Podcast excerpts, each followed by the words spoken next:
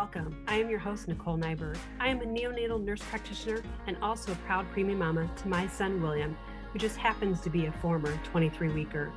So if you are a current or former NICU parent, you have come to the right place. I have been exactly where you are, and I know what you're going through.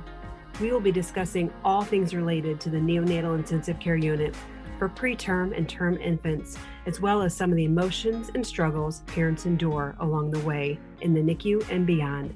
So tune in and get ready to become educated and empowered. This is the Empowering NICU Parents Podcast. While I make every effort to broadcast correct and up to date information, medicine is constantly evolving and advancing, and I continue to learn new things each day. Every NICU baby and their journey is different, and every institution varies in their practices as well. So please, always consult your obstetrician and your infant's physician for any medical issues or concerns. I am presenting from my personal experience and knowledge. My opinions do not represent that of my employers.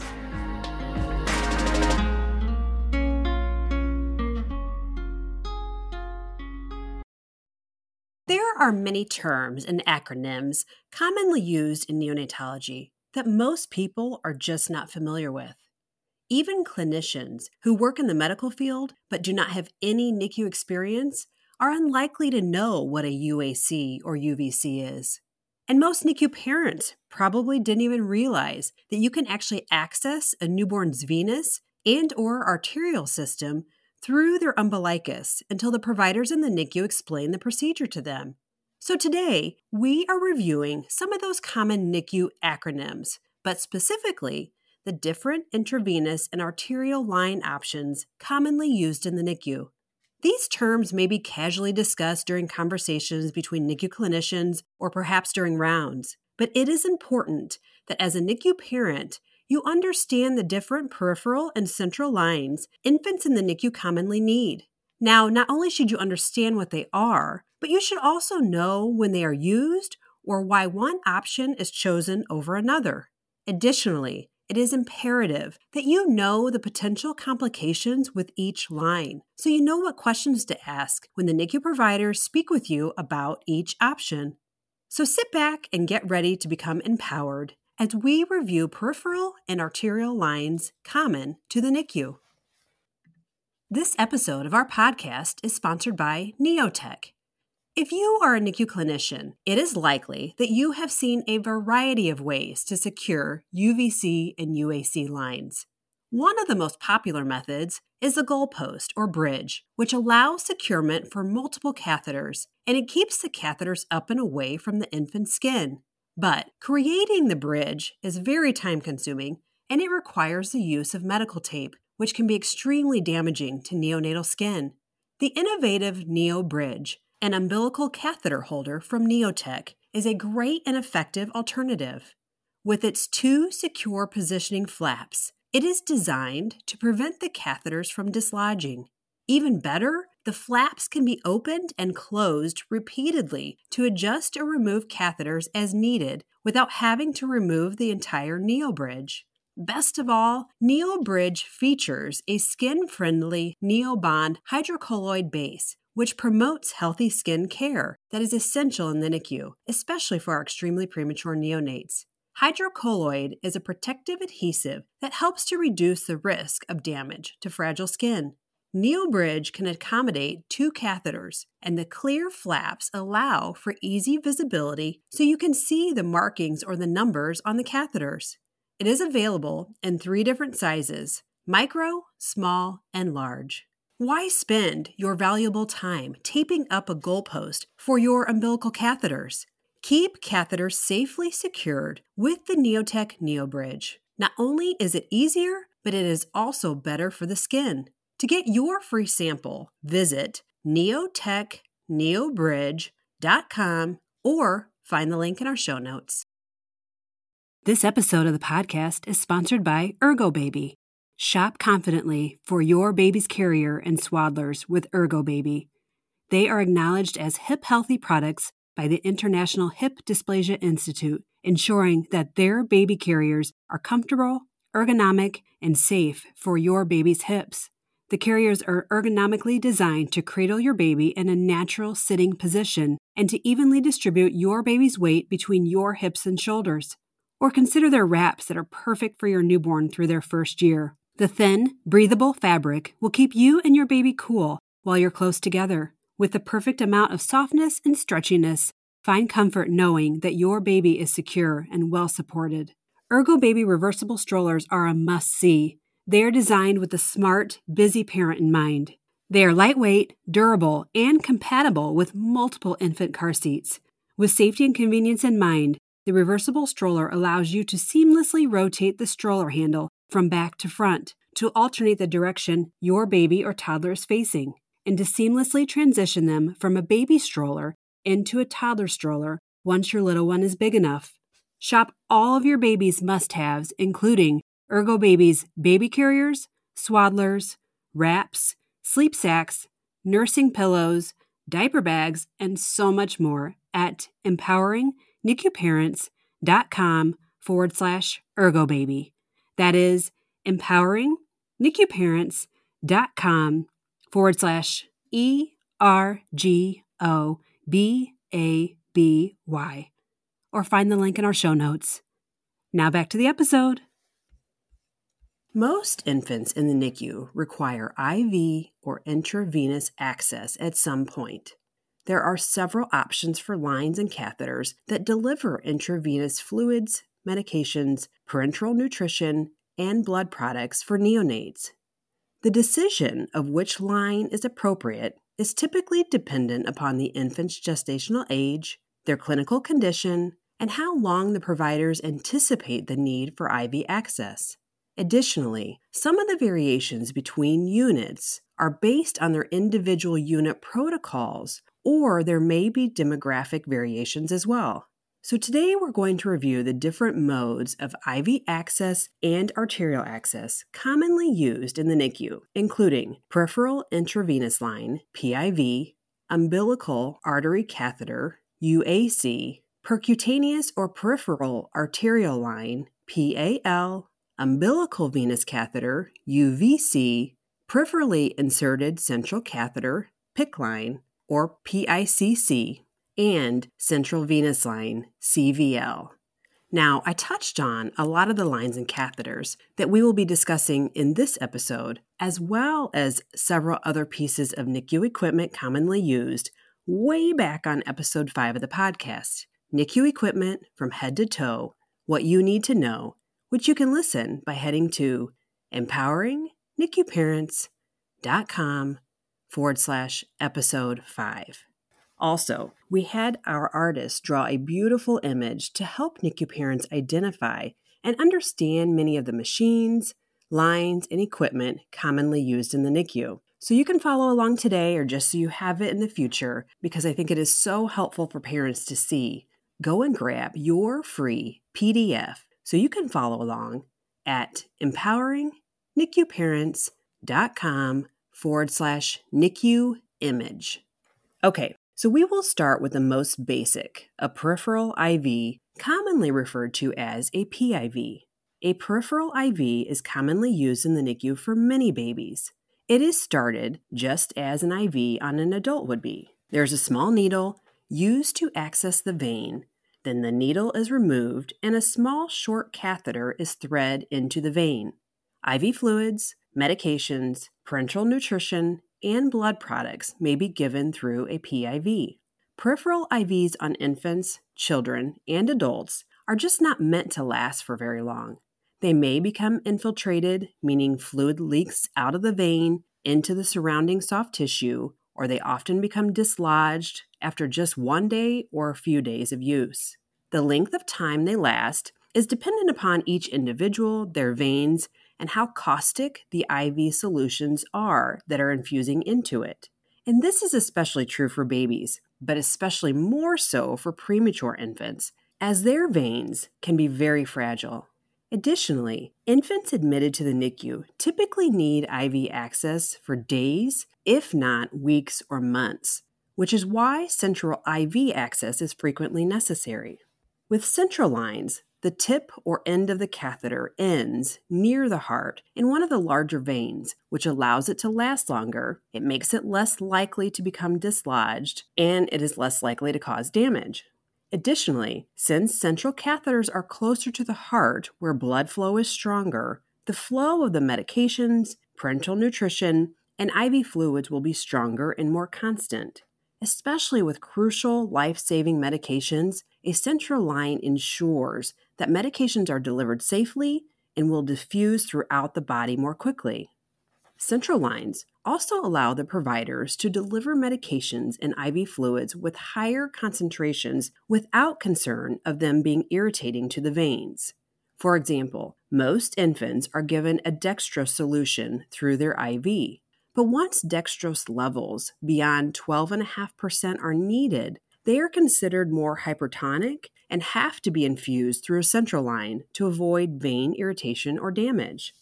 Now, before we move on to umbilical lines, it is important to understand the anatomy of the umbilical cord and fetal circulation. In utero, the placenta accepts the blood without oxygen from the fetus through blood vessels that lead the fetus through the umbilical arteries. There are two of them. Blood then goes through the placenta, picks up oxygen, and the oxygen rich blood and nutrients return to the fetus via the single umbilical vein. The oxygenated blood that enters the fetus bypasses the fetal liver via the ductus venosus and enters into the right side of the heart. As I mentioned, there are supposed to be two umbilical arteries and one umbilical vein. But in approximately 1% of pregnancies, there is just one umbilical artery, which is referred to as a single umbilical artery. The umbilical artery is accessible in infants through a procedure known as umbilical artery catheterization.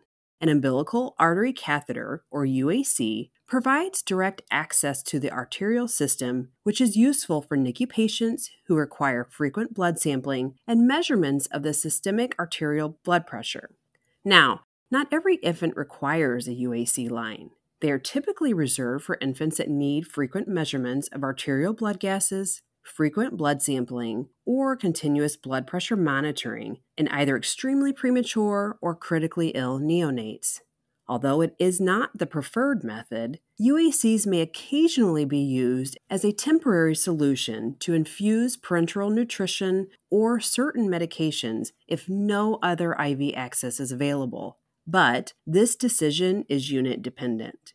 The maximum dextrose concentration administered through the UAC is 15%. Other medications like indomethacin, vasopressor medications, calcium boluses, and or anticonvulsant medication should not be administered through the UAC. Only NICU providers or transport nurses who have undergone adequate training should perform the procedure. The UAC procedure is completed and maintenance of the line should all be done under sterile technique since it is a central line. Since there are two umbilical veins, the provider can start with either one. Now, the arteries in the umbilical cord are quite small, thick walled, and constricted. So the inserter must take some time to carefully dilate the artery they are attempting to place the catheter in. There are calculations the inserter performs prior to the procedure to estimate how far they should advance the catheter. Once the catheter is placed in the pre calculated and hopefully correct location, the provider will verify the tip location by ordering an x ray. Once the catheter placement is verified, the UAC line will be secured. There are a variety of methods to secure umbilical lines with and without sutures including commercially available securement devices like the NeoBridge by Neotech. If you would like more information on any of Neotech's products, find the link in our show notes. It is especially important with umbilical lines, but specifically umbilical artery catheters, that the line is secure and does not become dislodged, since it is a direct line into the infant's arterial system. Additionally, just to be careful, Infants should be placed either on their sides or back to monitor for any dislodgement or bleeding. As I mentioned, UAC lines are ideal for drawing labs, including arterial blood gases. When drawing blood from the line, it should be done under sterile fashion, and care should be taken to not withdraw the blood or to reinfuse the blood back to the infant too quickly. As per the Centers for Disease Control and Prevention, or the CDC, it is recommended that umbilical artery catheters are only left in place for a maximum of five days. Some sources state five to seven days. Regardless, there should be a daily conversation with the NICU care team to evaluate if the UAC line is still necessary or if it can be removed. Insertion of a UAC is not without complications. Infants with a UAC in place are at risk for an infection, specifically a central line associated bloodstream infection. Additional potential complications may also include, but are not limited to, vascular complications including vasospasm, thrombosis, embolism, and or an infarction can occur. If an infant is critical and still requires frequent blood draws, arterial blood gases, or continuous blood pressure monitoring, a percutaneous or peripheral art line, or PAL, may need to be placed. A percutaneous arterial line is placed by inserting a needle, most commonly into the radial artery in the infant's wrist. Once the artery is accessed, the needle is removed and a small catheter is advanced. Once in place, the line is carefully secured. There are also some complications to consider when there is a peripheral art line, including but not limited to vasospasm, embolism, thrombosis, air embolism, hemorrhage, infection, infiltration, and or nerve damage. Additionally, peripheral art lines, in my personal experience, are difficult to maintain for extended periods of time, but they do help NICU clinicians to manage critical infants. Next, we will discuss the UVC, or umbilical venous catheter. A UVC is placed in the single vein of the remnant piece of the umbilical cord. It is used for preterm or critically ill neonates that require intravenous administration of fluids, medications, parenteral nutrition, and or blood products. The provider will calculate the anticipated length it needs to be inserted prior to the initiation of the procedure. The insertion and maintenance of a UVC should also be done with sterile technique. The vein in the umbilical cord is larger than the arteries, thin walled, and is easily accessible, so it does not typically require dilation. Once in the umbilical vein, the catheter travels through the medial part of the left portal vein, then through the ductus venosus, with the goal of the tip to end near the junction of the inferior vena cava or IVC, and right atrium. UVCs often unintentionally take the collateral route into the portal system near the hepatic branch of the portal vein. This position is not acceptable, so the provider must try to maneuver the catheter to the central location or pull it back some and consider leaving it at a lower level, which is called a low lying UVC. To confirm accurate placement of the UVC, an X ray is typically done although recently, the introduction of ultrasound based methods for tip navigation and tip location is growing in the neonatology world. Despite the accuracy of ultrasound guided UVC placement, many NICUs continue to use x rays to confirm placement, possibly due to the need for targeted training with providers on the use of the point of care ultrasound, or POCUS. According to the CDC, UVCs can remain in place up to 14 days, although other sources recommend just 7 days. It is recommended that if a central line is anticipated to be needed for more than 5 to 7 days, a PICC line should be attempted, which we will cover shortly, rather than leaving in a UVC for an extended period of time. Just as with UACs, UVCs do not come without risks or complications. The most commonly reported adverse effect for UVCs is infection, or CLABSI, central line associated bloodstream infection. Additional complications may include, but are not limited to, migration, arrhythmias, pericardial effusion, thrombosis, extravasation, hepatic complications, blood loss, and or hemorrhage. Just as with UACs, UVCs need to be secured properly with one of the common modalities or commercially available products. Next up, we will discuss PICC lines, or peripherally inserted central catheters. They are used for long term IV access to administer medications, fluids, and or parenteral nutrition. Just as it says, a PICC line is started peripherally or in a peripheral vein, either in an infant's hand, arm, axilla, foot, leg, or scalp. The inserter measures the anticipated length, trims the catheter accordingly, then once the vein is accessed with an introducer or needle, the needle is removed and the catheter is thread through the vascular system until the tip is in either of the two major veins near the heart, the superior vena cava, SVC, or inferior vena cava, IVC. PICC lines inserted in the upper extremities, axilla, or scalp vessels should lie in the SVC above the right atrium of the heart, and if they are inserted in lower extremities, they will lie in the IVC or inferior vena cava. PICC lines are typically inserted by a member of the PICC line team or one of the nurse practitioners. Just as with previous central lines we have discussed, placement and maintenance of a PICC line is always done under sterile technique. Confirmation of the tip once the line has been inserted, is done typically by an X ray. But PICC lines can also be placed in interventional radiology or through the guided ultrasound technique. Once central placement is verified, the insertion site, an external portion of the catheter is secured with a transparent dressing. PICC lines may stay in place for several weeks or months if needed. They can also be used in place of a UVC, or replace the UVC once it is removed around 5 to 7 days of age. The CDC recommends inserting a PICC line if IV access and therapy are needed for more than 6 days.